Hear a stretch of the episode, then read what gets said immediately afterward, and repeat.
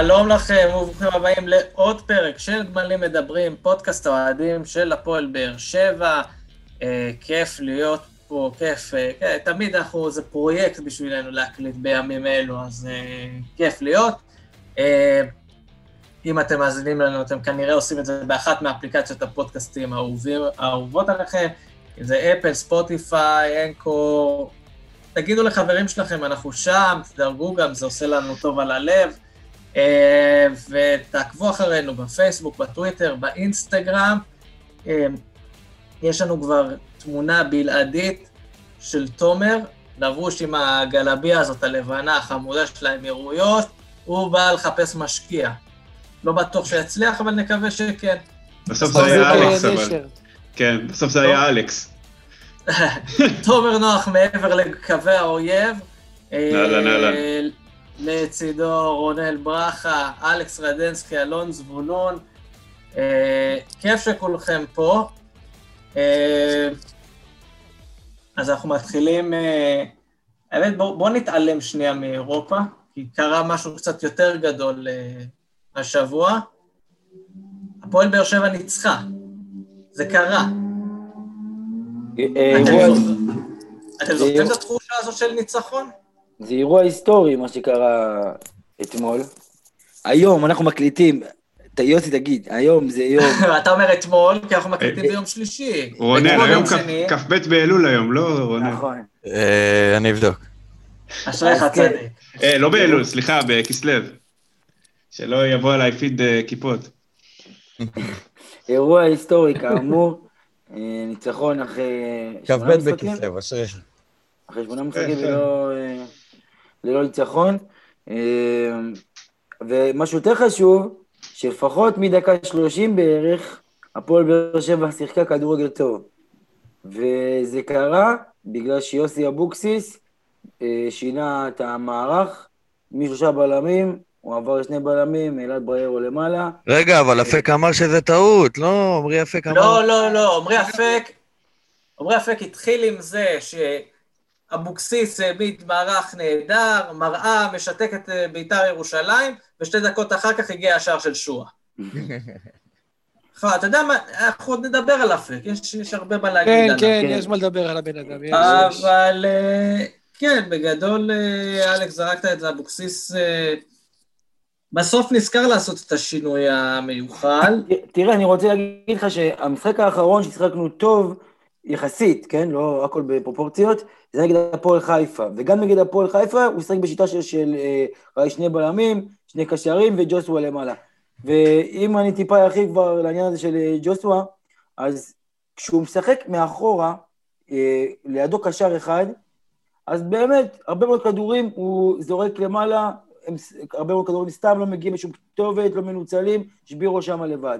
כשג'וסווה משחק למעלה, כאילו במספר עשר, במתחת לחלוץ, ומאחורה משחקים איתו עוד שני קשרים, הוא הרבה יותר אפקטיבי, הוא הרבה יותר משמעותי, הוא מייצר מצבים, הוא מאוד מסוכן, הוא מבשל, הוא כובש, וזה כל הסיפור, זה כל הסיפור של ג'וסווה. אני אוסיף עליך, אלכס, אתמול גם חזר קולצה, והבנו עד כמה הוא היה חסר, ועד כמה הוא משפיע על ג'וסווה, לא רק ברמה של המשחק, הוא משפיע על ג'וסווה גם ברמת הביטחון עצמי, אנחנו רואים שג'וסווה, שהוא זורק את הכדורים, הוא מצפה שקולציה יהיה שם, והוא לא שם. ושהוא לא שם, הוא מתוסכל מאוד. ראינו את ג'וסווה, מתוסכל מאוד במחצית הראשונה, וגם נגד הפועל חיפה, הרבה פעולות של תסכול. אבל זה ברור. לא, נגד הפועל חיפה לא שיחק. אבל ראינו במשחק הזה, שברגע שהוא התחיל להכניס את עצמו למשחק, וקולציה נכנס, אז הוא קיבל את הביטחון, וראינו את מה שכבר הרבה זמן לא ראינו ממנו. התכוונת נגד סלאביה, נגד סלאביה הוא גם מתוסכל. כי ג'וסווה... עם מי יש לו משחק? יש לו תשעה נגרים סביבו, עם כל הכבוד לעבודות המלאכה שכל אחד ואחד מהם עושה, כן? אבל יש לו תשעה נגרים, פתאום יש לו שחקן בקליבר שלו, אז ברור שיפתח לו. זה... לא, כי, גם, כי גם אלטון, ברגע שהוא משחק, הוא לוקח עליו, לפחות שני שחקנים סוגרים אותו כל הזמן, הוא משחרר, אה, הוא נותן אוויר לאגף השני, לאמצע מגרדי ג'וסווה, לסלליך פתאום, הוא, הוא באמת, הוא כזה דומיננטי במשחק, שגם אם הוא לא עושה יותר מדי מהלכים טובים, רק הנוכחות שלו, היא משחררת הפועל באר שבע, וזה באמת מראה כמה הוא היה משמעותי וחסר, וזהו, אני חושב ש... תדע לך, תדע לך שאני ממש הייתי סקפטי לגבי קולציה בסוף העונה הקודמת, כאילו אמרתי, זה, אמרתי גם שזה שחקן שצריך להחתים, וזה מניה בטוחה ועניינים וזה, אבל הוא היה נעלם ל... לתקופות ארוכות, אתה זוכר, היה לו, היה לו משחק טוב, פתאום אחרי זה שתי משחקים שהוא נעלם, כן.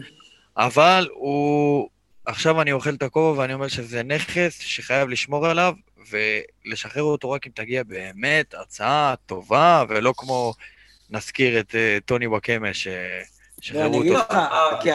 קודם כל וואקמה הוא הרבה יותר מבוגר, הוא ילד מודן צעיר בגיל, וגם אתה, שנייה אחת יוסי, סליחה, אתה פשוט, למה כאילו התלבט לגביו? כי לא חסר לו מספרים, היו רק כמה בישולים, הוא לא קבע שערים. והשנה באירופה לפחות הוא התפוצץ מבחינת שערים, כל שער יותר יפה מהשני, והראה איזה שחקן ברמה גבוהה, או באמת ברמה אירופאית, והוא צריך להביא את זה גם לליגה, אבל גם אתמול, שהוא לא שיחק כמעט חודש, אולי, אז הוא, הוא עדיין את המהלכים האלה, הוא הראה כאילו שבאמת...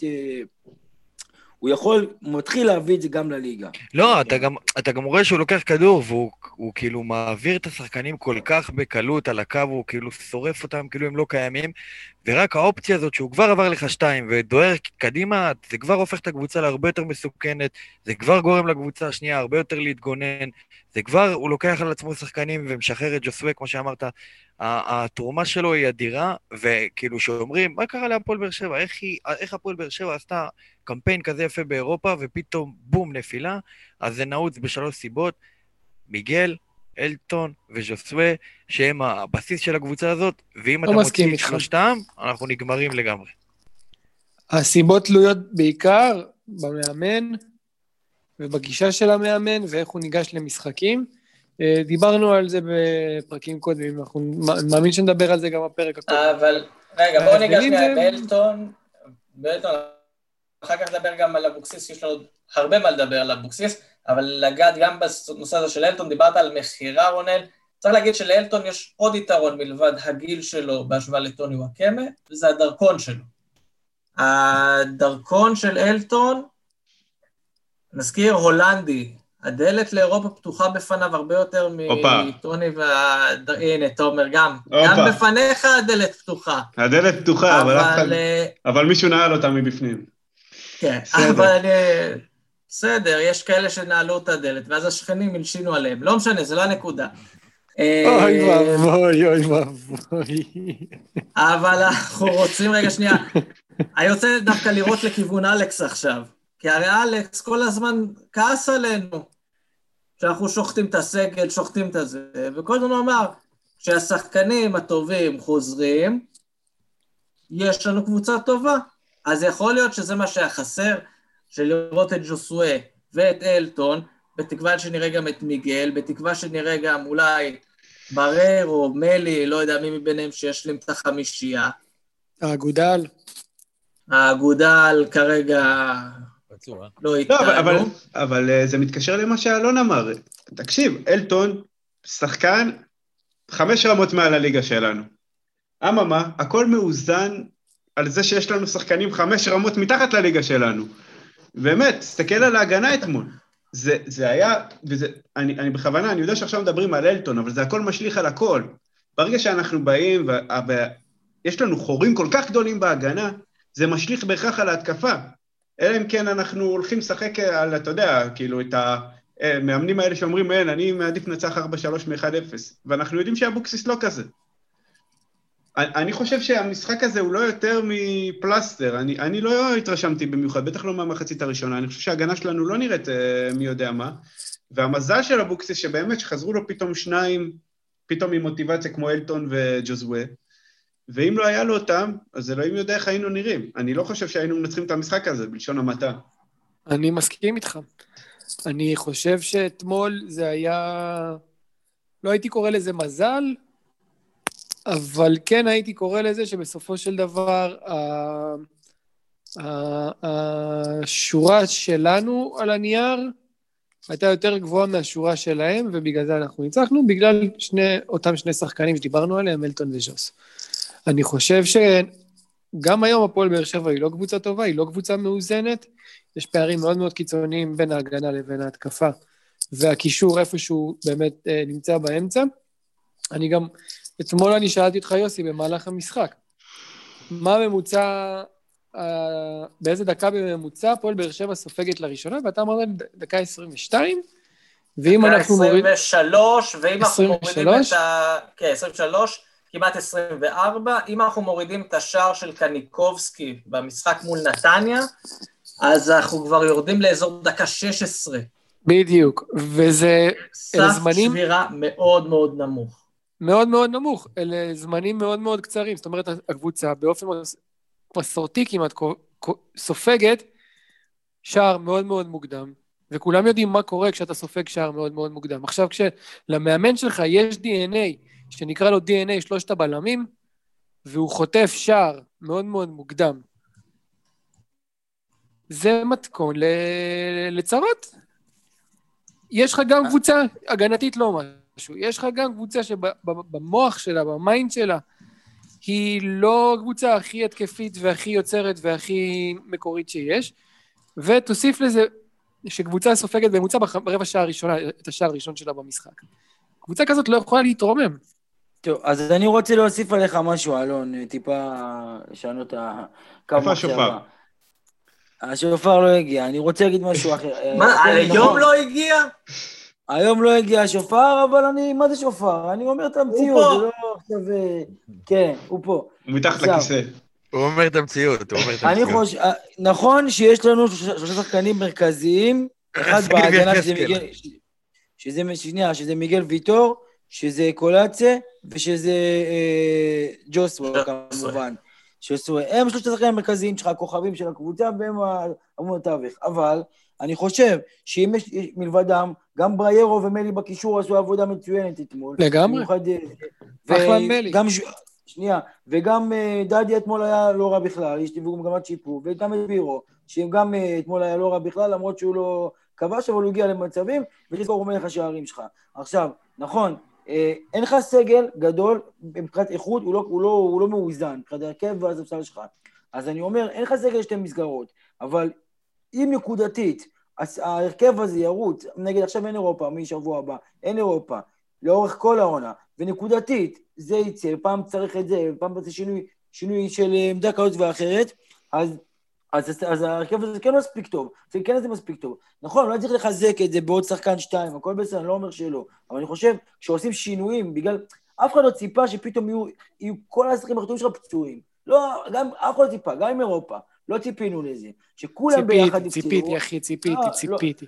לא ציפית שדווקא הזרים שלך, אחי, מכולם, אחי, דווקא הם... לא, אבל אלכס, אלכס, כן ציפינו, רגע, כן ציפינו, אבל כי בסופו של דבר מי שיחק כל הזמן ג'וזווה, מי שיחק כל הזמן אלטון, מי שיחק כל הזמן אגודלו, מי שיחק כל הזמן... אבל ציפית שכולם ביחד, ביחד, מיגל ויטור וגם אלטון וגם אגודלו וגם ג'וזווה, ופתאום קטן למצב שארבעה שחקנים המרכזיים שלך הם מפשים בחוץ. לא צריך להיות גאון גדול מדי בשביל זה, אתה בסוף שעבר אתה רואה שיש עומס מסוים על שחקנים, שבטח ש... תקשיב, לא הייתה הכנת עונה, לא הייתה פתיחת עונה באמת, לא היה הכנה לפתיחת העונה, זה מה אתה מסכים. נכון. השחקנים לא עברו מ-אפס ל-מאה בככה, בשנייה וחצי. היה מחנה אימונים? לא, אף אחד לא עשה באמת מחנה אימונים. בדיוק, היה פולין השנה? לא היה פולין השנה. אבל איזה פולין? מה, מי זה פולין? העניין, אין בעיה. אתה היית צריך לשים, אין לך סגל רחב, סבבה, את זה אנחנו לא יכולים כבר לשנות. היינו יכולים, אבל לא עשינו את זה. אבל שזה אגב הביקורת הכי גדולה שלי, אבל אם אנחנו שמים את זה בצד, ואומרים, אוקיי, אין לנו סגל רחב, מה עושים? אז כן, אתה צריך לוותר על איפשהו, ואתה, ומה שקרה יוסי אבוקסיס, במקום לשים את כל הביצים שלו בסל אחד, ניסה לחלק את הדברים, וחלק מהביצים נשברו בדרך. אין מה לעשות. ככה זה אבל עובד. אנחנו בסוף שעבר, כדורגל, זה אין סוף של משחקים, בטח בעונה כזאת שיהיה אין סוף של משחקים, שחקנים יפצעו לך, בטח כל האלה שמשחקים כל הזמן, כל הזמן, כל הזמן. וזה גם, זה פציעות של אומס גם, זה קרע בשריר. בסדר, אני מסכים איתך, אבל מה שאני אומר, כשאתה מכניס שישים שבעים אחוז מהקבוצה, מהספסל, להרכב הפותח, ביחד, במיוחד שאתה יודע, גם אין להם הרבה זמן להתאמן ולהריץ הרכב, והם לא משחקים ביחד, כל פעם הרכב שונה, לא היו מתואמים, אז כן, אז זה, זה המצב שנוצר, ותמיד אמרתי, כשהפועל באר שבע בהרכב מלא, הפועל באר שבע שווה פלייאוף, לפחות פלייאוף, לפחות, בהרכב מלא. אני תמיד אמרתי שהרכב שלנו, ביחס לקבוצות אחרות, הוא מהטובים בליגה, מה לעשות? לפחות שמונים אחוז מהליגה, גם, גם עכשיו אני אומר את זה. תוציא את הישראלים, תוציא את הישראלים. אתה לא יכול להגיד דבר כזה כשיש לך חתואלים בהרכב. חתואל בהרכב, חתואל בהרכב. חתואל בשחקן הרכב, ושהוא פתח... חתואל לא, חתואלים כן. אתה לא יכול להגיד דבר כזה כשיש לך שיר צדק ולויטה הבלמים שלך, ואתה לא יכול להגיד דבר כזה שיש לך דדיה בלמים שלך. זה לא נכון, כי הבלמים שלך זה לא הייתה. זה לא נכון, זה עובדה, אלכס. אבל גם לא הייתה, הוא לא בלם כבר ברמה של ליגתה. נכון, הוא לא, הוא לא, הוא לא, ועדיין. אז יש לך פה איזשהו עוגן מאוד מרכזי שהוא בעייתי. אגב, אני לא מסכים שהוא... בטח שאבוקסיס נורא אוהב לפעמים משחקים יותר משני בלמים. נכון. אני לא מסכים שהוא לא הייתה, הוא לא ברמה של ליגתה. אני חושב שהוא בירידה מאוד גדולה, והוא באמת לקראת הסוף. ועם זאת, שאני מסתכל על הרכבים של שאר הקבוצות בליגה, בלמים האחרים, אני עדיין לא רואה הרבה מאוד שחקנים בלמים טובים ממנו. אני איתך. אני לא משווה מול אירופה, מול ליגה אנגלית, מול צ'מפיונס ליג. אני משווה מול מה שיש בליגה. הכל טוב, אני הולך איתך. לא איתה, הוא עדיין שחקן של ליגת העל. אבל הוא לא שחקן של הקבוצה שאתה, שמצוירת לך בראש. נכון, נכון.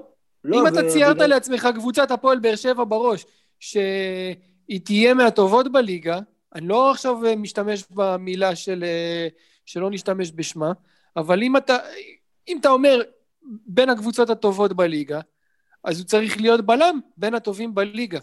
זה שהוא שחקן לגיטימי בליגת העל, אף אחד לא יחלוק עליך. כולנו נגיד לך שכן, הוא שחקן לגיטימי בליגת העל, למרות הירידה הדרסטית בכושר וביכולת משחק, ויש לו ירידה דרסטית ביכולת משחק. האם הוא בלם מהטובים בליגה, כמו שאתה מצפה מהסגל שלך נכון להיום?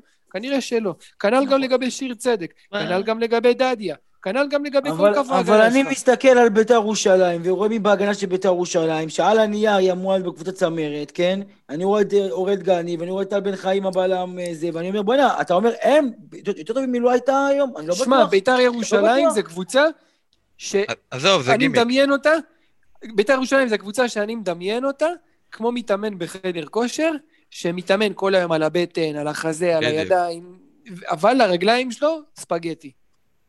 ככה בית"ר ירושלים. הם דיברו עליהם רגליים. בנו קבוצה לנראות, אבל בוא נחזור רגע לנקודה, אני ותומר דיברנו על זה השבוע, שיש שחקנים שהם בליגת העל מכוח האנרקציה, שאתם אומרים שחקן אה, שהוא שחקן לגיטימי לליגת העל, מה זה לגיטימי לליגת העל? אם אנחנו רואים כרגע ששיר צדק ולא הייתה לא ברמה, אז הם לא ברמה, אבל יש פה, פה בארץ, הנה כמו אורל דגני בביתר, הוא פה כי הוא בלופ, הוא בלופ של הקבוצות, הוא בלופ של, ה... של הקבוצות הגדולות. שחקן קיבל חוזה בקבוצה גדולה, מאז הוא יהיה בלופ. אתה תראה אותו רץ בלופ של הקבוצות, עובר מקבוצה לקבוצה. אז להגיד שהוא לגיטימי, להגיד שהוא שחקן הרכב, אני לא חושב, כרגע בכושר הנוכחי, אין לא ללואה איתה ולא לשיר צדק מקום בשום קבוצה בליגתה. אגב, הבעיה של דגני, דגני עוד, אני חושב שדגני עדיין, אם אתה נמצא במקום יציב בליגת העל, אני חושב שגם דגני, אבל הבא זה לא דגני וטע כאלה שפתאום גם חיים על העדים של שחקני נבחרת. הבא בליגה זה שהמון שחקנים, כאן זה דרג ביניים כאלה, שהם היום בהפועל חיפה ומחר הם בחדרה ועוד שנתיים בכפר סבא, ואלה השחקנים שבדרך כלל לוקחים את המקום לשחקנים שבאמת טובים ומתייבשים בליגה לאומית ובליגה א', שצריך למצוא אותם ולתת להם את ההזדמנות, בהנחה שהם לא... איתן רצון שעדיין לא קיבל את ההזדמנות. אז למה? אני שואל את מה, איתן רצון הוא פחות טוב משיר צדק, ביכולת שלו היום, כי שיר צדק זה נראה כאילו פרש מכדורגל. אני אגיד לך ככה, אם הוא פחות טוב, אם הוא פחות טוב ברמה של לא לשחק, מישהו עשה טעות מאוד חמורה בזה שהוא בכלל שקל להביא, הוא בלם עד כמה שאני זוכר, ששיחק בעונה שעברה בקבוצת תחתית ליגה לאומית. אבל ממש תחתית, הפועל עכו לא קבוצה גדולה,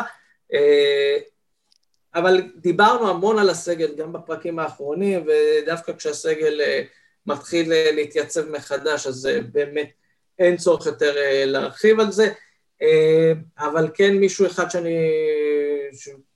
מנסה לנווט את כל הספינה הזו, יוסי אבוקסיס, אני דווקא רוצה להתחיל ממשהו טוב עליו. ברעיון שלו אחרי המשחק, ניסו למשוך אותו המון לדבר על הסיפור של הנבחרת ועל ההגרלה והכל. הוא יצא מספיק ג'נטלמן כדי להגיד, חבר'ה, היום אני על הפועל באר שבע, לא מדבר לו על נבחרת ולא על שום דבר אחר. אה, איזה גבר, אז בוא נשכח שהוא... לא, לא, לא, אני רוצה להגיד את זה, כי אנחנו הרבה פעמים חושבים הראש שלו בנבחרת, אגב, אני חושב שאם הוא עדיין נחשב מאמן מוביל, מועמד מוביל לנבחרת, בטח אחרי החודשיים האחרונים, אז כל הכדורגל הישראלי בבעיה. דווקא אני חולק עליך. אני חושב שהחודשיים האחרונים דווקא הוכיחו למה הוא צריך להיות מאמן נבחרת. נכון, כי הוא יצליח לנצח את דנמרק ואוסטריה בבית, אבל יפסיד ליפארו ומולדובה, שזה נהדר. יוסי, אתה מתבטא נגד ניצחונות של מולדובה ויפארו? אני, בסוף אני ישראלי, ואני מבואס מההגרלה שהביאה לנו את מולדובה בדרג שש ולא את גיברלטר. תראה, אני חושב שיוסי אבוקסיס, צריך לשפוט אותו, עד עכשיו הוא נכשל כישלון גדול בליגה, אתמול, הוא תמיד אמר גם שברגע שאנחנו, שקשה לנו עם אירופה והכל, ברגע שנחזור מאירופה, אז נראה קבוצה יותר טובה. בואו נראה, אתמול הקבוצה שחקה טוב, נראתה טוב, נראתה יותר העננה, שחקנים באמת שהיו פצועים וחזרו, וכמו שאמרנו כבר, עשו שינוי גדול ביכולת של הקבוצה. אני צריך לשפוט אותו עכשיו, מעכשיו, בוא ניתן עוד פעם את ההזדמנות. אני חושב שכמו שאמרתי, צריך לשפוט אותו כל שבוע, אם הקבוצה תחזור למסלול, אז הכל בסדר. אם הקבוצה תמשיך, אם המשחק אתמול זה יהיה משהו חד פעמי, ונחזור ליכולת שנראה בחודשיים האחרונים, אז נמשיך... אני יכול להגיד משהו, אני יכול להגיד משהו בלי שתסכלו אותי, או שתסכלו, חופשי. אתם הולכים להתעצבן עם מה שאני הולך להגיד, אבל אני לא חושב שהפועל באר שבע הייתה טובה אתמול, כמו שביתר הייתה גרועה. סיימתי. אבל רונן, אבל רונן, אתה לא יכול להגיד את זה, כי בחודשיים האחרונים שיחקנו מגבוש חלשות, ואנחנו לא צריכים להראות בכלל יכולת. אז בואו, לא נקטוד עצמנו עד שנראינו טוב. אי אפשר גם להוריד ממה שזה. ביתר ירושלים... ביתר ירושלים הייתה אתמול זוועה, הם פתחו את המשחק טוב, היו אגרסיביים, הפקיעו גול, נרדמו. בסדר, אז מה, אבל שיחקת מוגבר לשעות גם, אבל שיחקת מוגבר סבא. אני רוצה להגיד משהו על יוסי והנבחרת. אני רוצה שיוסי אבוקסיס ונבחרת ישראל ישכבו כבר. נמאס לנו מהמתח המיני בין שתיהם. על אחת כמה וכמה שעמדתך בנושא נבחרת ישראל ידועה. כן, כן, אני אוכר ישראל, מגנה את הנבחרת, היא לא הנבחרת שלי, אני תושב באר שבע. לא היום, אבל אני תושב באר שבע בנפש. אזרח, אזרח באר שבע. אני אזרח באר שבע, בדיוק. נמאס לנו מהמתח המיני הזה, תשכבו כבר, תעשו טוב לכל הצדדים, וזהו. מה שיהיה הלאה, יהיה הלאה. אבל תפרקו את הדודה, זהו, תשחררו אותנו. זהו, אני מסכים איתו. כל הקטע עם יוסי אבוקסיס, באמת, אני... כאילו... אני, אני ממש רוצה להתחבר למה שאלכס אמר באיזשהו מקום, לתת ולעזוב אותו, כי, כי ככה בדרך כלל אני, אני נוהג. אבל זה לא המקרה, לא יודע, ראינו כבר יותר מדי, ראינו כבר, יש לנו כבר שנה של ניסיון.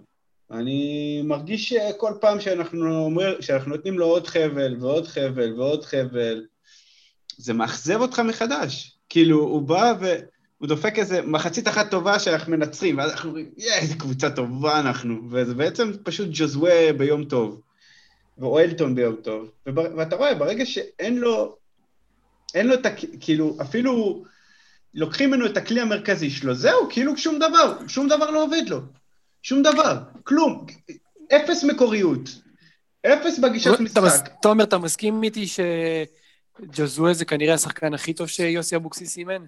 ללא ספק, ללא ספק, אבל אנחנו, הפועל באר שבע, הפועל באר שבע, קודם כל, אם אתה שואל אותי, אם ניכנס רגע טיפה לתוך העניין הזה של ג'וזווה, דעתי עשו עליו הלאום, שהיה פה קצת נבואה שמגשימה את עצמה.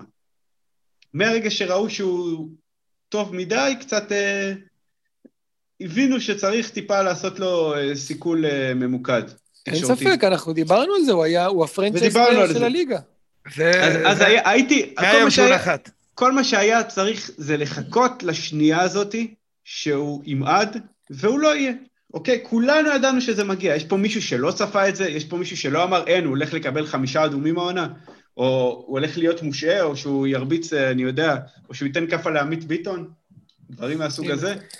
אבוקסיס אמר על ג'וזואה, הוא מעדיף קנס של מאה אלף דולר, רק תיתנו לו לשחק.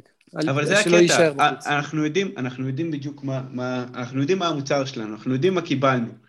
עכשיו, זה היה ברור שהוא לא ישחק חלק מהמשחקים, אבל איפה היצירתיות שלך שהוא לא נמצא? איפה שאר השחקנים? מה, אתה, איך אתה מעמיד אותם? למה הכל נראה אותו דבר תמיד? עכשיו, משחק אחרון, באמת, ראית? אחר כך אולי נדבר על האחרים, אבל כאילו, בלעדיו, שום דבר לא יזז. ו- ודווקא אני אוהב את מלי ו- ומריאנו, הם בסופו שעבר, הם שני שחקנים, לדעתי, סופר איכותיים בליגה כמו שלנו. אבל וגם... בסוף, ג'וזואה הוא... הוא דבר, אם אמרתם כאן שאלטון הוא חמש רמות, הוא, כאילו, הוא מחוץ לאטמוספירה בכלל, הוא לא קשור לליגה הזאת, בשום צורה שהיא. זה האמא של הטעות שהוא הגיע לפה. לדעתי, בסוגיה על אבוקסיס, אתה צריך לשאול, כל עוד, צריך לשאול את עצמו שאלה מאוד פשוטה. איפה אתה רואה את אבוקסיס מביא את הקבוצה הזאת, לאן הוא יכול לקחת אותה? כמו שאני רואה את זה עכשיו, וראיתי את הפתיחת עונה, וראינו גם את הפלייאוף של עונה שעברה, אני לא חושב שהבוקסיס יכול לעשות איתנו יותר מפלייאוף עליון, ושוב, אני לא מוריד חז ושלום מערך של גביע, הוא יכול גם לקחת גביע, אבל השאלה אם זה הקבוצה שאתה רוצה לראות, למשל אם עכשיו תגיד לי, תגיד לי, למשל לפני שבחר הלך, תגיד לי, אם אתה שואל אותי, אתה מאמין שבחר יכול לשקם את הקבוצה? הייתי אומר לך, כן, אם יתנו לו זמן, יש לו עונה רעה, אבל בעונה הבאה הוא יכול לשקם את הקבוצה. אבל תקשיב, הבחר עזב במצב שונה, בחר עזב במצב שלונה, הייתה פה עדיין הבעלים, והכביכול יציבות, ואתה לא יודע, אתה לא יודע מה העתיד. הנה, שוב אנחנו חוזרים לזה. אלונה, לא... רגע, רגע, אלון, אלון לא נפתח את נושא אלונה. בסדר, אבל מה שאני רוצה להגיד... אני לא מזכירה שאין יציבות, יש איזשהו משהו כרגע יציב. כן, בסדר, נכון, אבל העתיד... במקומות פחות יציבים, על העתיד. בסדר. החוזה של אבוקסיס מובטח, הסגל שלו מובטח. אבל לא מובטח לו תקציב של ארבעים מיליון שנה ו-שמונים מיליון שנה. בסדר, התקציב של עונה הבאה, שיהיה לו תקציב של עשרים וחמישה מיליון. בסדר. עם אין קבוצות כאלה. זה לא שמונים שבחר קיבל. הוא יחיה. שנייה, שנייה, שנייה. מה שאני רוצה להגיד שהמזל שלנו ושל גם של יוסי אבוקסיס, שיוצאים מה, מאירופה, מסיימים את השלב בתים הזה, כשהליגה היא לא ברחה. הליגה המשוגעת השנה, תוצאות צמודות, קבוצות בחירות לא מצליחות לעלות למעלה, מכבי תקווה מקום ראשון בליגה, ככה שהליגה לא ברחה, עדיין אנחנו מצד אחד קרובים לקו האדום, ולא רחוקים בכלל מה, מהצמרת, ככה ש... מכבי אפשר... חיפה מקום ראשון. נכון, בסדר, מכבי חיפה עכשיו, היום. עכשיו, אבל... ככה שאני אומר שאם יוסי אמר שתנו לי צ'אנס, כאילו הוא לא אמר את זה ככה, אבל כאילו בוא נראה אחרי שהקבוצה תצא מאירופה ותהיה קבוצה טובה, אז בוא נראה עכשיו, אולי בינואר יתחזק, אולי זה יביא ככה, הסגל יתחזק, ואולי עכשיו באמת נתחיל לרוץ, נתחבר, אותו הרכב ירוץ, הזרים ירוצו, ויהיה אפשר לצמצם את הפערים מלמעלה ולעוד למעלה. מה יתחזק? את מי יביאו? את מי יביאו? את מי יש להביא? אין בשוק... צגי וחזקאל? צגי וחזקאל. מדברים לך על דור מיכה. במקום שידברו על בלמים, מדברים לך על דור מיכה. אני אשאל שאלה כזאת, יביאו את החיזוק, אלכס. בסוף אנחנו יודעים שאם הפועל באר שבע אתה מוציא ממנה ז'וסואה או אלטון, אפילו רק את אלטון, בוא נגיד ככה. אתה רואה שיוסי אבוקסיס לא יודע איך לנהל את המשחק. לא. אתה רואה שנניח סתם, תקח את המחצית הראשונה אתמול, שאלטון לא היה לה מגרש, זה היה נראה כאילו הקבוצה מאוד לא מסודרת, זה להעיף כדורים למעלה ולקוות ששבירו פתאום יעשה משהו, או סלליך, או לא יודע מי יעשה משהו. אני לא בטוח שאם יגיע רכש איכותי ככל שיהיה, אבוקסיס בכך ידע מה לעשות איתו. אגב, גם אני לא בטוח, גם אני לא בטוח, אני כמו עד עכשיו ביקרתי את יוסי אבוקסיס כל שבוע, כל שבוע אני טענתי שהסגל של הפועל באר שבע הוא לא סגל כמובן לאליפות, ועדיין הוא סגל שהיה שווה הרבה יותר במקום שלה היום ואתמול, לפני המשחק. אלכס, ראית אתמול, אני רוצה בכוונה לגעת ביוספי. השחקן לכאורה עם המון כישרון ברגליים, ויש לו, אתה יודע, את הפעולות היפות שלו ואת הנגיעות שלו. אבל השחקן לא בא לידי ביטוי במגרש, הוא לא בא לידי ביטוי.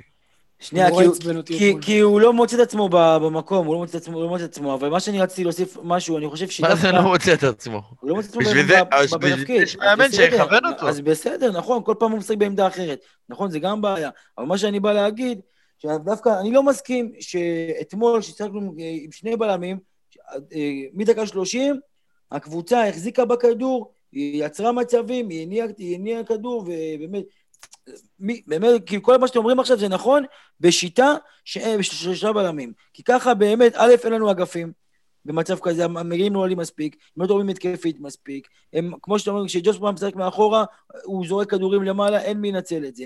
אבל כשאתה משחק בשיטה, ששתי קשרים באמצע, שאחד מהם דפנסיבי כמו בריירו, ואחד יותר התקפי ככה חמישים חמישים כמו מלי, שמחזיק כדור, דוחף, דוחף קדימה, וג'וספו מעליהם, אז כן הכדורגל, כן אתה רואה כדורגל, אתה רואה הנעת כדור, אתה רואה שליטה, ככה ש... עד עכשיו אבוקסיס התעקש לשחק עם שלושה בלמים, למרות שזה לא עובד, וכל שבוע הוא אומר אין מה לעשות, זה מה יש, תתרגלו ותתאים את עצמכם, וזה לא עובד, כי אין לך את הכלים האלה. אז זה הביקורת על אבוקסיס, שהוא לא ידע להבין, הוא לא צריך להבין שאיך שהוא משחק עד עכשיו זה לא מתאים. זה חוסר הגמישות המחשבתית שאנחנו מדברים עליו כל הזמן. מסכים, מסכים. אנחנו מדברים על זה, שהבן אדם... הבן אדם לא יודע, הבן אדם לא יודע להתאים את עצמו למשחק, לצורך שלו. אתמול באמת היה לו מזל שיש לו את אלטון על הספסל. אבל אני אגיד לך מה, אתמול, סליחה, אתמול גם הוא התכוון לפתוח עם קאבה בלם, הוא כן התכוון לפתוח שני בלמים. אוקיי, אני הייתי מעדיף לפתוח עם אריאנו בלם ולא עם צדק, למשל. יפה, גם אני, גם אני. אנחנו רואים את זה גם, צדק, אני מצטער, בוא'נה, הוא לא קשור כבר, הוא לא קשור. עכשיו, דיברנו על זה, אבל סבבה, אבל כאילו, כל פעם אתה מרגיש שהתגובה שלו היא התגובה לא נכונה לסיטואציה, אתה מרגיש שהוא מאבד את ה... כאילו, אין לו, אין לו את הבחריות הזאת. זה למה חשבתי שבחר צריך כן להיות הפרגוסון שלנו. אז זה לא נפה פחות טובה. מה זה הלחץ הזה? אפשר לחשוב כאילו באר שבע זללני תארים, כל שנה צריכים עכשיו איזה, אתה יודע, איזה גביע בשביל להרגיע את הלחץ. ואנחנו במקום איזה, נתנו אותו למכבי חיפה, שיהיה להם בהצלחה, אני מאמין להם. כאילו, חבר'ה, אם יוסי... אנחנו החלטנו להיות בני יהודה, מכבי חיפה החליטה להיות קבוצה גדולה, סבבה. נכון, נכון. אז אם יוסי יבין שאנחנו צריכים לשחק מול קבוצות וליזום מולם, ולא לחכות שילחצו אותך, ולא לעקוץ אותם, אלא לשחק כדורגל, אז יהיה בסדר. אם הסגל הקיים, ועם חיזוק, עם העזרים שלך, אז יהיה בסדר, יהיה אפשר לשחק כדורגל. ואם יוסי לא יבין את זה, ויחזור לשחק בשיטה שלו המתגוננת, וכל פעם מנסה לעקוץ, אז זה לא ילך, זה לא ילך. תקשיב, אני מת, אלכס, אני מת לאכול את הכובע. אני מת להגיד שכל מה שעכשיו הוא לא רלוונטי. אני רוצה שיצליח, זה האינטרס היחיד שלי, באמת, שלא יגידו שאני איזה ממורמר או משהו. אני מת שיוסי אבוקסיס יצליח, שהוא יבוא, ושהוא ניקח תארים איתו, ושנעלה לאירופה שוב, ושיהיה פה רק טוב. זה הדבר היחיד שאני מאחל פה לכולנו, גם לא וגם לא. אין לי שום דבר אישי נגד יוסי אבוקסיס, בחיים שלו הייתי במועדונים בתל אביב. אני בא, ואני אומר משהו אחד, כרגע יוסי אבוקסיס לא נראה כאילו הוא רוצה להיות פה, כבר חצי שנה הוא לא נראה כאילו הוא רוצה להיות פה, בא עושה לנו, עם כל הכבוד לשיטות נוקאוט האלה, ואני מאוד מעריך מאמני נוקאוט, אני חושב שזה דבר סופר קשה, בסופו שעבר עולים לנוקאוט הזה דרך, דרך הליגה, אם אתה נראה ככה בליגה, אתה גם לא תקבל את זה פעם באה, וכרגע אנחנו נראה שבמקסימום אנחנו מקום שישי בפלייאוף עליון, וזה, ואני מחמיא, מחמיא מאוד.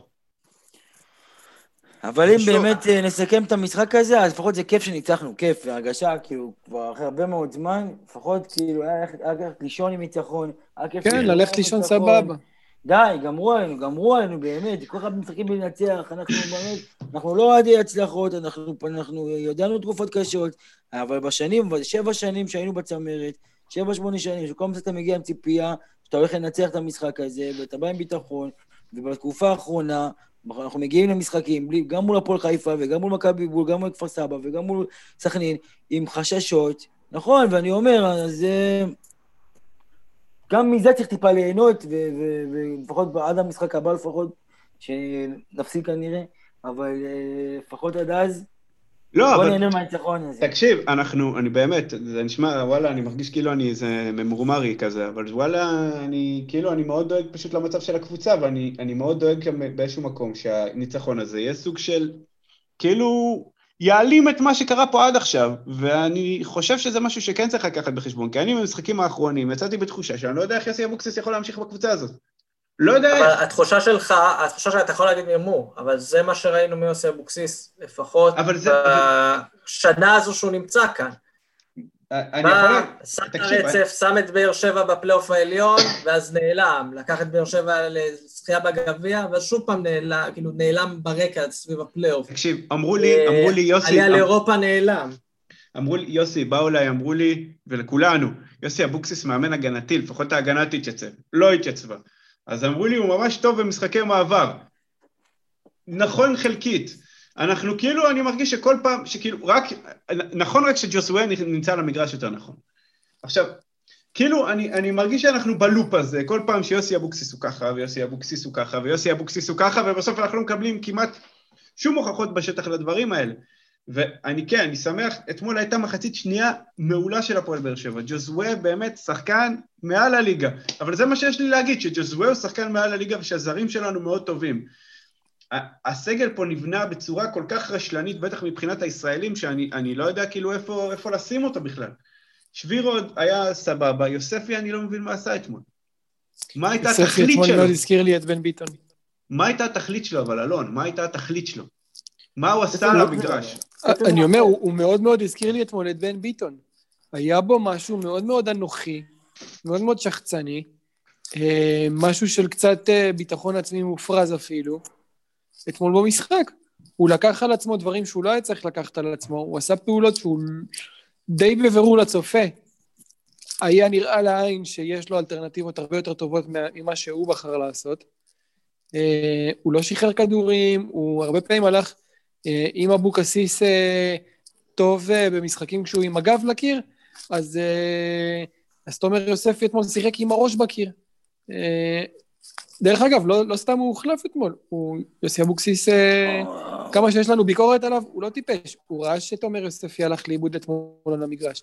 מנגד, איתמר שבירו, היה כיף לראות אותו, לפחות במחצית הראשונה, היה כיף לראות אותו. רונל מחייך. רונל, אתם לא רואים אותו, אבל רונל כרגע מחייך על גבול המטריל אותנו מינית.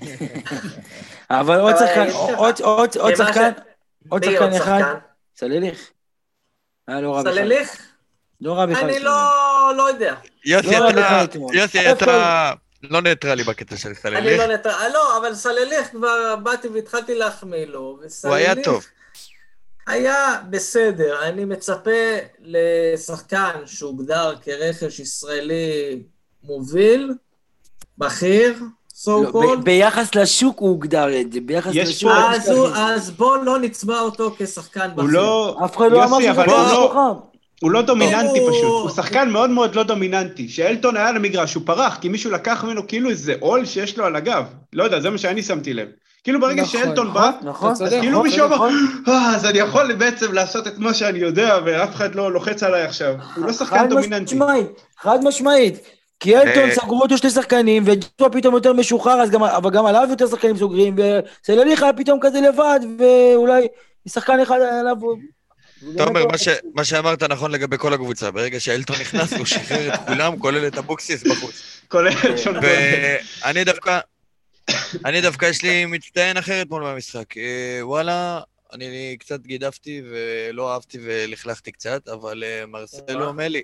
אתמול הפתיע אותי מאוד, מרסלו מלי, יש לו אחלה טאץ' בכדור, יש לו, הוא משחרר כדור מהר, הוא יודע לצאת ממצבים שבאים לוחצים אותו, הוא יודע לצאת מזה יפה עם הכדור, עדיין, עדיין רואים שהוא חסר לו קצת המהירות, הוא עדיין טיפה, טיפה איטי, אבל חוץ מזה נראה לי אחלה שחקן. לא נראה לי בזה הוא ישתפר, לא נראה לי בזה הוא ישתפר במהירות, נראה לי כבר... כן, אני גם חושב שהוא לא השחקן הכי מהיר בליגה, אבל יש לו טאץ', רואים שהוא יודע לגעת בכדור. הוא נמרא, אבל הוא נמרא, הוא משקיע, הוא נלחם הרבה. כן, כן, כן. לא, רואים שהוא פשוט לא, הוא פשוט לא היה בכושר עד עכשיו. אחלה מלי, מקווה שהוא ימשיך להכיל את כל המבקרים. כן, זהו, נראה לי שכיסינו את המשחק הזה די טוב. לפני שנעבור להמשך, יש איזושהי סוגיה בוערת, שהטרידה רבים מאיתנו במהלך שלו, לפחות עד שהתחילו הדברים, הכותרות המפוקפקות להגיע. אומנם זה בית"ר ירושלים, ואולי שייך, אולי כן שייך. ואני מתעלם שנייה מהלגיטימיות, וההודעות המפוקפקות שרצות. התעלם מזה לחלוטין. ובכל זאת, בית"ר ירושלים מנסה לעשות משהו באמירויות, את מכבי חיפה מנסה, עושה משהו, אמור להיות למשחק ידידות מול אחת הקבוצות הבכירות באמירויות, מול אל-עין, הפועל תל אביב מנהלת איזשהו מסע ומתן, שגם כן לא ברור אם יבשיל. אצלנו קצת, אצלנו קצת, לא יודע, עייף. לא נכון, לא נכון, יוסי, לא נכון. שלחנו מייל, שלחנו מייל, אנחנו מחכים שיענו כבר כמה חודשים. יש מברק מזמר, שלחו מברק מזמר. שלחו מברק, ולך תדע, אולי זה יצא לפועל בסוף המשחק הזה. שלחו יונת דואר עם ה... יונת השלום, יונת השלום, עם בקשה למשחק הידידות. לא, עכשיו אם להיות קצת יותר רציניים, לדעתי אני רואה את זה... כישלון חרוץ, זה, בעיניים שלי זה נראה כאילו אין בן אדם שבאמת אכפת לו כדי לקחת את זה קדימה. ודווקא זה עוד יותר מפתיע אותי, כי יש במועדון אנשים כמו אסי רחמים וברדה, שיש להם זיקה למועדון והם אוהבים את המועדון, אבל כנראה שהם עדיין אה, תחת שרביטה של הגברת. ואם הגברת הודיעה שהיא עוזבת, עם כל הכבוד וכל השנים היפות, הודעת שאת עוזבת, אז תשלחו משלחת לאמירויות, כמו שעשו כל הקבוצות. תכינו איזה מצגת יפה, אני יודע, בפאורפוינט. תכינו איזה משהו נחמד. תטוסו איתו לשם ותחפשו משקיעים, כמו שכולם עושים, תחפשו ספונסרים. אל תצליחו, אל תביאו, תנסו. אני רוצה, אני אגיד לך ככה, אני אגיד לך ככה. יכול להיות שהפועל באר שבע... בפאורפוינט. בפאורפוינט. אלון, שנינו יודעים, וכל מי שפה יודע, שאם היינו אומרים לעשות מצגת בפאורפוינט, זה גם יותר ממה שכנראה הם היו יכולים לעשות, אבל uh, אם ניגש שנייה בסיפור הזה, יכול להיות שהפועל באר שבע לא מחפשת רוכש, כי יש בעלים, והבעלים לא, לא באמת רוצה לשחרר. אלכס, יש בעלים? רגע, רגע.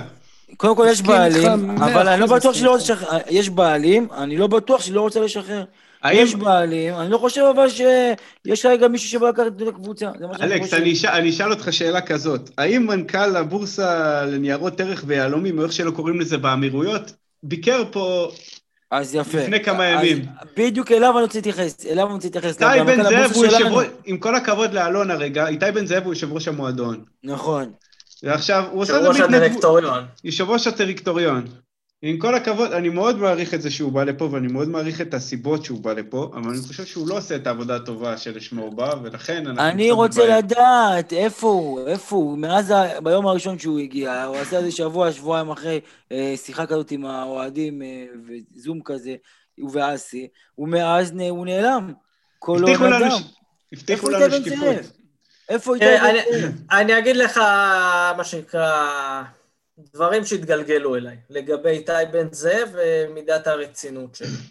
קודם כל, איתי בן זאב היה אחד מאלה שניהלו את האירוע, שראינו את הפוסטים בפייסבוק, הוגשה הצעה למשחק ידידות, מול שבא בלעל עם מחזיקת הגביע, אושר ו- וכו'.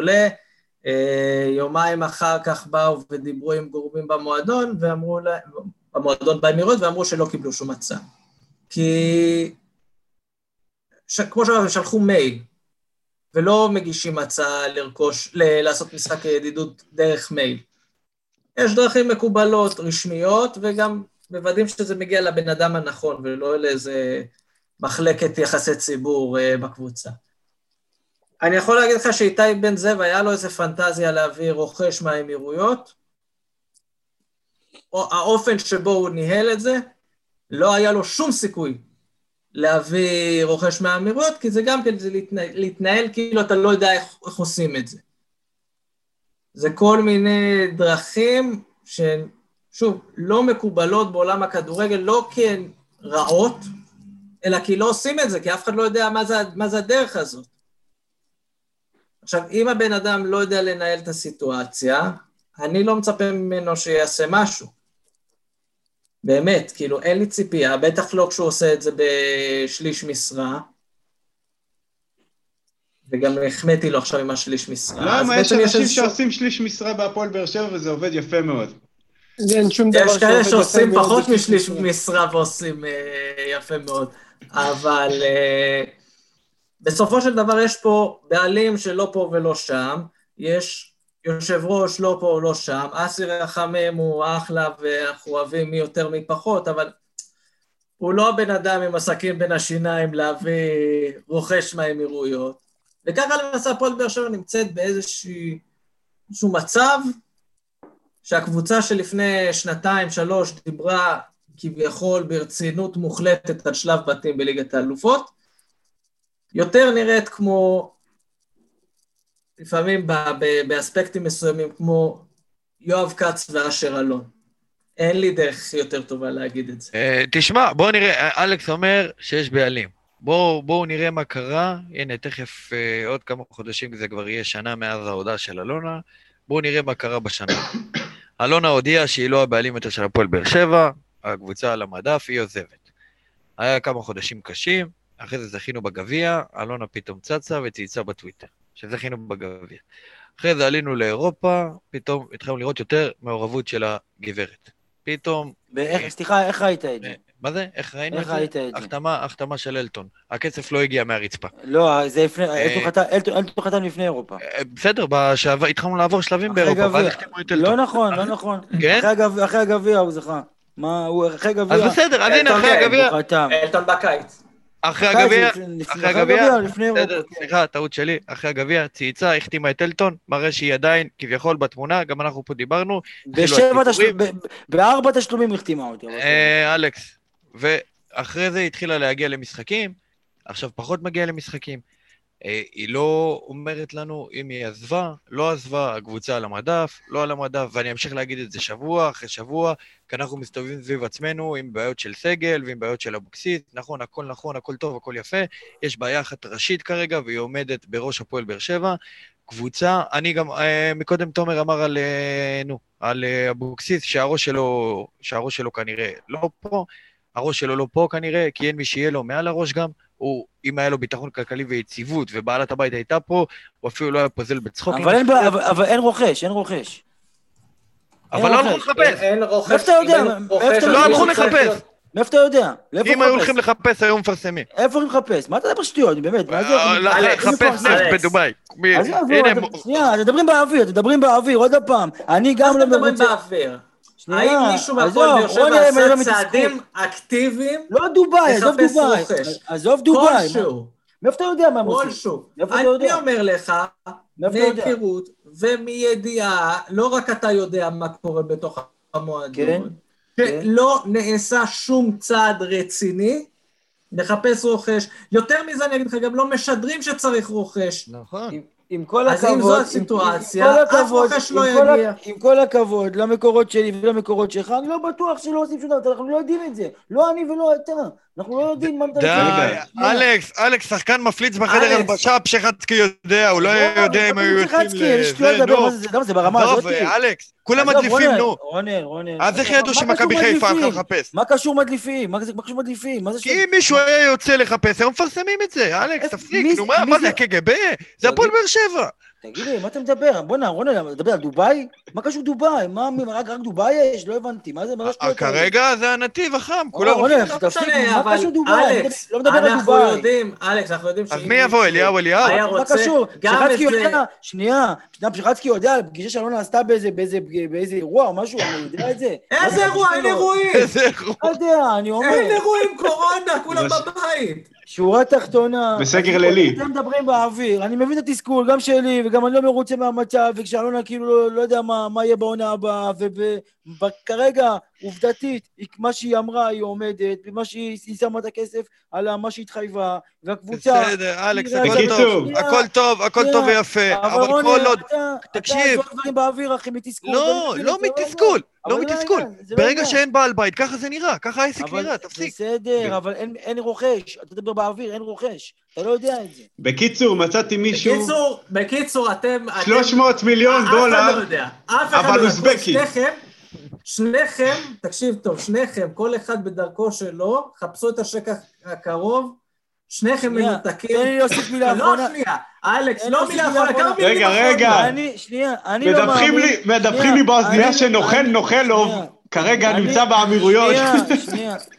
אני לא מאמין שאלונה ברקת יושבת בבית, היא לא רוצה להזכיר שקל וגם לא רוצה למכור את הקבוצה. היא רוצה לשבת רגע... זו הסיטואציה. איך הקבוצה מתפרקת? זו לא סיטואציה.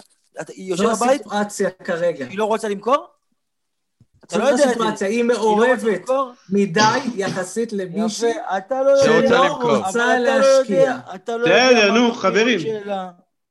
מיצינו כבר את הנקודה. כן, יושבת על הגדר, רגל פה, רגל שם. מיצינו את הנקודה.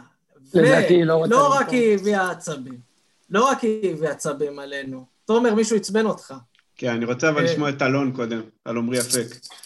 עומרי אפק. תראה איך הוא מתחמם. עומרי אפק, וואו, מה הבאת לי פה עכשיו?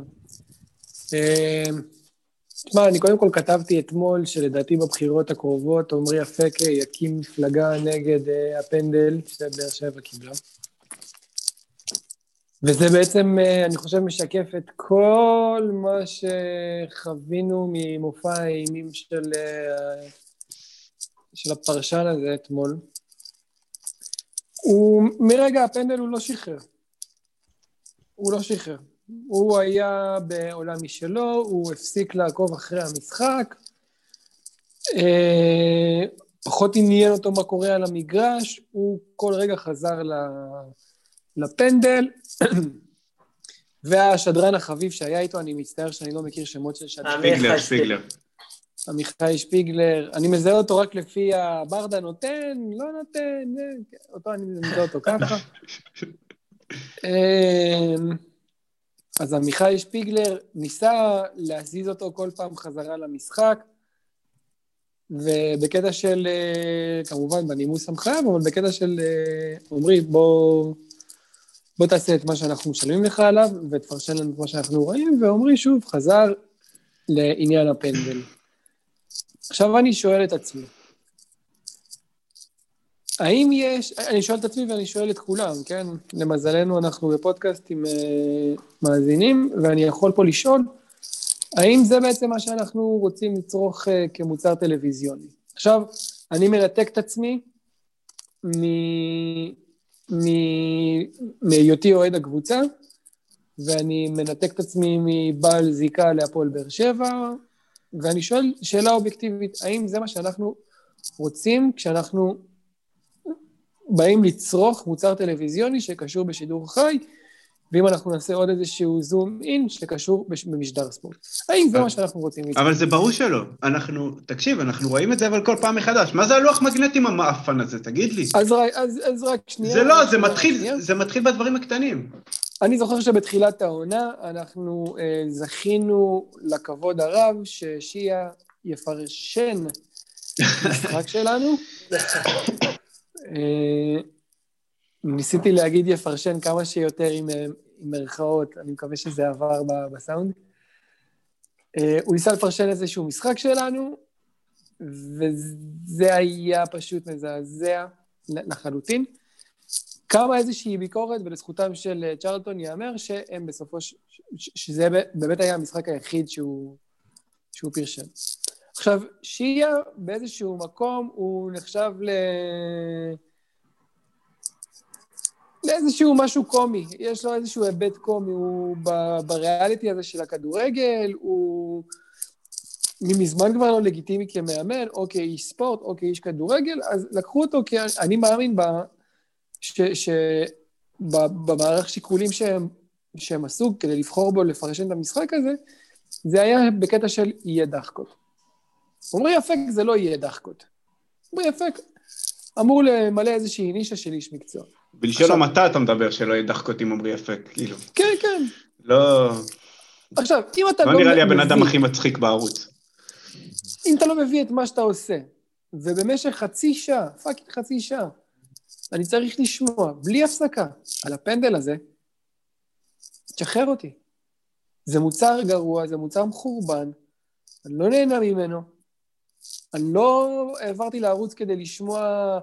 איזשהו נאום תוכחה אה, פסודו-משפטי עכשיו על, אה, על, על דיני אה, פנדלים אה, ב, במגרשי כדורגל. תשחרר אותי. יופי, דיברת, הבאת את כל הדעה שלך, אין פה אחד אגב שיגיד, לא, כן היה פנדל, מה קרה לך וזה, וגם אם כן, אנחנו נכבד את הדעה, כולם מסכימים שלא היה פנדל, אבל יאללה, דפדף, דפדף, דפדף, יצאת פה לאיזשהו מסע צלב. תראה, אלון, אני אגיד לך ככה, אני נראה לי צורך הכי הרבה כדורגל ישראלי פה בהשוואה לכולכם, ואני רואה גם משחקים שלא אמורים לראות. יש מכה קשה בכל מה שקשור לפרשנים. זרקת פה שתי שמות, עומרי אפק ושיעה פייגנבוים.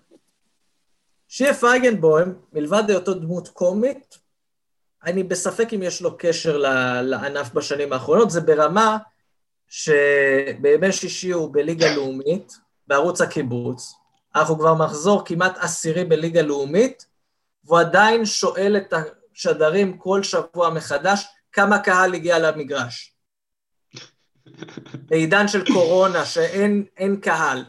זה רמת החיבור שלו לענף. עכשיו, עומרי אפק עצמו. אה, חילוי נשמור, זה מטומטם. עומרי אפק זה מכה אחרת. כי עומרי אפק, גם כשהוא השחקן, הוא, הוא אמר יותר מפעם אחת שהוא לא אוהב את המשחק. ויש כאלה, יש כאלה שמשחקים כדורגל ולא אוהבים כדורגל. כמו שיש רואי חשבון שעובדים בזה ולא אוהבים את המקצוע שלהם. בסדר, קורה. אבל אנחנו לא צריכים לקבל את העונש הזה שהוא לא אוהב כדורגל, ואז הוא גם מפרשן לנו משחקים. וזה קורה לא רק במשחק, במשחק אתמול, זה קורה בעוד המון משחקים, שקורה אירוע אחד נקודתי, שפשוט גורם לו לסבל. עכשיו, אם אתה סובל, שבבית, אל תגרום גם לנו לסבול, אל תשליך את הסבל שלך עלינו. וזה לפני שאני נכנס לזה שההבנה שלו במשחק היא שואפת לאפס, הוא, היתרון היחיד שלו זה שהוא אשכנזי חמוד ומדבר יפה. זה היתרון היחיד שיש לו. מלבד זה, הוא מהפרשנים הגבוהים. אני אמרתי, אגב, אני לא זוכר, זה היה באחד המשחקי הנבחרת, אמרתי שאני הייתי מעדיף לשמוע את ג'ימי טורק, שלא מביא שום תוספת בתור פרשן, חוץ מוואו, וואו, וואו, וואו, הוא לפק סובל. באמת. זאת דעתי.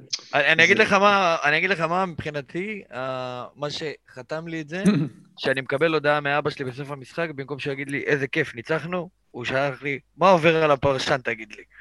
אמרתי לו, עזוב, זה מכה. אבל זה כאילו, הוא מדבר כאילו אנחנו עכשיו, הבעיה של הכדורגל הישראלי, והוא התעמק בזה כל כך, והוא דיבר, יכול להיות ששמעתי אותו אומר שלתת פנדל לביתר כדי לאזן, תגיד, אתה דפוק בשכל? אתה נדפקת? תגיד, מה הקשר שלך לכדורגל? תגיד, פעם ראשונה שלך שאתה משחק, אתה יודע שפה תקרו, יקרו גם עם עבר ויקרו גם אחריו, גם אם בגרסה חמשת אלפים של עבר, יהיו פה טעות שיפוט כנראה. עם כל הכבוד. שזה מה שהוא אמר, כאילו, אתה קולט שאת... אתה קולט כמה שנאה, אני לא יודע אם להפועל באר שבע או למשחק, אבל לאחד מהם... לא, לא, זה שנאה למשחק, אני אומר לך בכנות, כל משחק שהוא משדר, זה לא משנה באר שבע, בית"ר או חדרה קריית שמונה, ככה זה נשמע.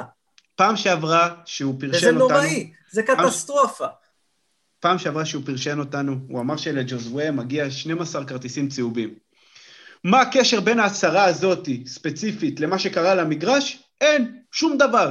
יכול להיות שמגיע לו צהוב פה, יכול להיות שמגיע לו צהוב שם, סופו של דבר, לא שנים עשר כרטיסים צהובים בשום קשר. אממה, ברגע שבן אדם רואה את זה, הסופר הניטרלי אומר, בונה, מגיע לו שנים עשר כרטיסים צהובים, כאילו, כי זה מה שאני שומע אחר כך מאנשים שהם לא יודעים. פה ההשפעה, פה הבעיה עם הדברים האלה, ברור שלי, לך, לאלכס, לאלון, לערערה בנגב פה, סתם לרונל, היה... זה לא, זה לא מדבר, כן, כי הוא מנותק, אבל זה לא, זה לא, אבל אין פה קשר כאילו, אין פה קשר כאילו אלינו, הוא לא מדבר אלינו, הוא מדבר לקהל הרחב בבית, וזה הביקורת התקשורת הכי גדולה שיש לי לגבי התקשורת ספורט בישראל, הם מדברים על הראש של הקבוצות, על הראש של האוהדים, הם לא אוהבים את המוצר הזה בכלל, אגב, לא רק עומרי יפה, גם מי ששם אותו שם לא אוהב את המוצר, ואני אגיד לך יותר מזה. לא, אתה יודע איזה מוצר הוא אוהב? איזה? הוא אוהב את הטראפיק, את זה ש... שיש רעש מסביב. זה כמו שלצורך העניין, קולגה אחרת שלו, שלמה שרף, אז התבטא בצורה, וואלה, לא ראויה. במקום נורמלי, עם כל הכבוד והערכה שלמה שרף, לא היה יכול לקבל, ב... לא יכול לקבל במה אחרי הדבר הזה. ואתה תראה ששלמה שרף יחזור, בטח שאחרי שזה לא פעם ראשונה ולא פעם אחרונה שהוא יתבטא בצורה כזאת. כי הם אוהבים את הרעש, הם אוהבים את המסביב. לך תראה את המשחק המרכזי של ספורט אחד. לך תראה את המשחק המרכזי באמת בצ'ארטון, סבבה? ויש לי גם ביקורת הצ'ארטון, לג'ימי טורק ודומיו וכאלה, וגם מוטי חביב שהוא כבר נהיה קלישאה. אבל זה ביקורת לגיטימית. הם בסך הכל, הם שומרים, הם אוהבים את המשחק האנשים האלה. אפשר להגיד עליהם הרבה דברים. הם כן בצד שלנו, של האוהדים, הם כן אוהבים את המוצר הזה, למרות שזה מוצר פעמים שלא נעים להסתכל. ואז אתה רואה משחק שבאמת, עם, יש להם את האולפן הזה בסוף, עם, עם שרון דוידוביץ' ואסף כהן, ואורי אוזן, ודור הופמן, שזה אנשים שגם ידענים, וגם אוהבים את זה. ואז אני בא, וצריך לראות את אלי גוטמן מברבר לי בשכל, ואת בוני גינצבורג לא מבין כלום מהחיים שלו, ואת מודי ברון, שבאמת, אני לא יודע, מה, אין ליגת האלופות כאילו אולפן, אז אומרים לו, יאללה, בוא, בוא תמלא פה את הכל. אתה, אתה יודע מה הבעיה בכל מה שאמרתם? שימו לב, שימו לב למחנה המשותף, שלמה שרף, שיה פייגנבוים, מודי ברון, גוטמן. אם היה פנסיה בערוץ הספורט, לא היינו נתקלים בכל זה.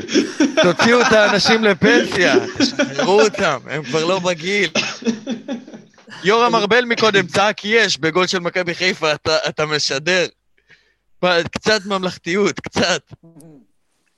אגב, יאמר לזכות יורה מרבל, שלמרות הדעיכה שלו, גם הוא כבר מתחיל להיות מודע למגבלות שלו, והוא לא מנסה לעשות בכוח דברים שהוא כבר... הוא לא מנסה לזהות שחקנים. יורה מרבל אוהב את המשחק... אגב, גם עמיחי שפיגלר אוהב את המוצר, אבל הוא אוהב את המוצר בדרך מוזרה. תרשה לי לפקר. אני חושב שהוא... אני חושב שאנשים... יונתן כהן, אני יכול לומר לך בוודאות, שיש לו המון חיבה למוצר הזה, אבל...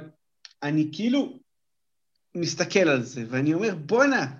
ו- ואגב, זה כאילו מתחיל במנהל את הדברים האלה, וזה שוב הדברים האלה ש- שלא אוהבים אותנו בתור אוהדים, שאנחנו לא חלק מה... מה- אנחנו לא שותפים לדבר הזה, ואני חושב שגם הרבה יותר קל ללכלך שזה הפועל באר שבע, כי מי אנחנו?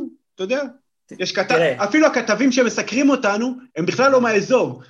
כאילו, אין, אין שום חלק של הפועל באר שבע בכלל, שנמצא בכלל בתוך ערוץ הספורט, שום דבר. לא, וגם הכתבים שמלכלכים אותנו המקומיים, הם די מלכלכים עלינו, אז כאילו, לא תצטער. אבל אין, אין, חלק, אין חלק שבאמת מכיר את באר שבע, שבאמת זה בתוך ערוץ הספורט. אז בטח שיהיה קל ללכלך עלינו. כולם שם, כאילו, אני לא מכיר את העובדים הזוטרים, אבל זה גם לא משנה.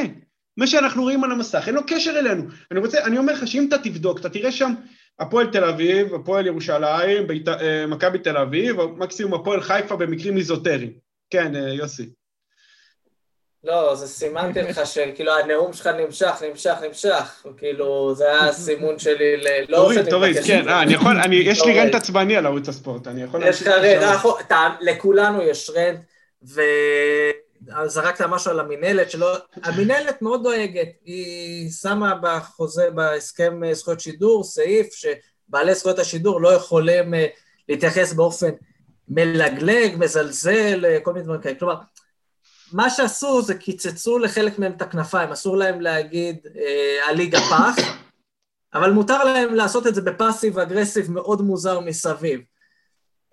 ובגלל זה אנחנו מקבלים את מה שאנחנו מקבלים, מלבד זה שערוץ הספורט, אמרת, רנט ארוך, אני חושב שכל מי שצרח את ערוץ הספורט בשנים האחרונות יכול למלא פודקאסטים ארוכים, גם אנחנו היום עם פודקאסט טיפה ארוך מהרגיל, ולכן אנחנו ממש ממש בקצרה, פרידה מאירופה ביום חמישי, משחק ביתי מול ניס, אחר כך קריית שמונה. ניס, אני חושב שחוץ מהמענק הכספי שלא יגיע, כי אנחנו מפסידים.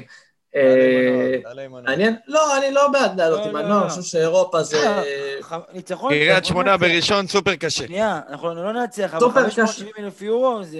אני לא נכנס לנושא של הכיס, אני לא נכנס, הכיס לא מעניין אותי. אני חושב שלהוציא תוצאה טובה, לסיים גם את הקמפיין הזה עם איזושהי תוצאה טובה, וגם נקודות, שתמיד אני אומר, הנקודות, במקום שלישי רביעי זה לא משנה, אבל נקודות, תעשה טקו, אוקיי? תסיים רביעי עדיין, אבל זה משהו, זה בוסט, זה להמשיך את המסורת, למרות שלא עולים לאירופה בעונה הבאה, אבל לא משנה,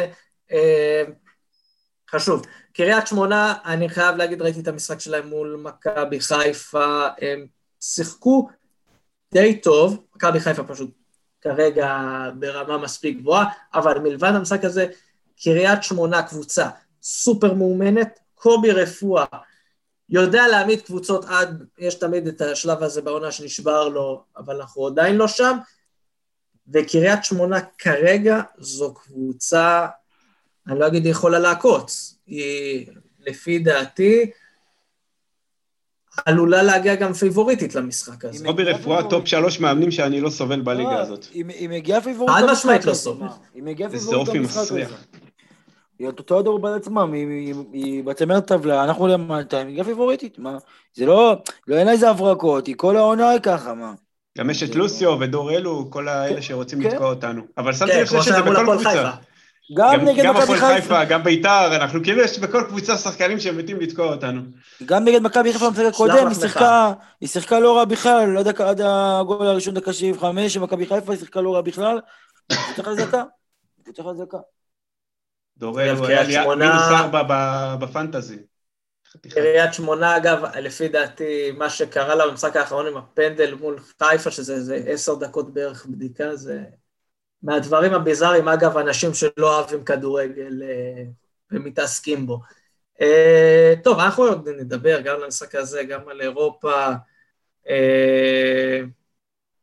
ויהיה לנו עוד הרבה, אז זה היה כל הפעם, מלא מדברים, תודה שהייתם איתנו, אנחנו, כל פעם שאנחנו כזה בהרכב מלא, ועד שאנחנו מתכנסים, אז זה מתרגל, זה יוצא ארוך מהרגיל.